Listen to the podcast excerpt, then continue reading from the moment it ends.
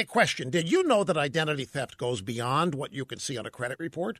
Yeah, identity thieves can open new accounts. They can rent or buy properties. They can drain your four oh one k and even file fake tax returns all in your name.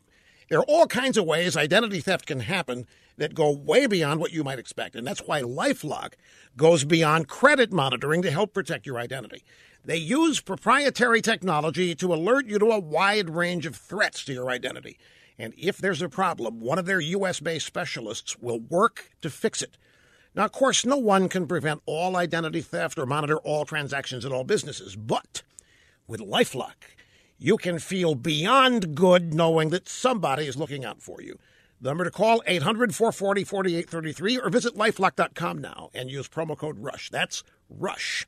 And that'll get you ten percent off on your membership. LifeLock, eight hundred, four forty, forty-eight thirty-three, promo code RUSH. Esther Levy of Warwick, New York, recently went to the Cancun Inn, a popular restaurant there that serves Mexican food. She and a friend, a retired judge, were seated, and they ordered two sangrias. I should mention that Miz Levy was wearing her Make America Great Again hat and a Donald Trump button. Here's what they say happened according to the New York Post. The server, who had cheerfully taken their order, returned to the table minus the sangrias. She had a message. Miz Levy and the judge had to leave. The waitress had been given orders not to serve them. Now, on the way out of the Cancun Inn in Orange County, New York, the co-owner confronted them. He angrily told them that Hillary is going to win, the restaurant does not serve Trump supporters, and they should get out and never come back.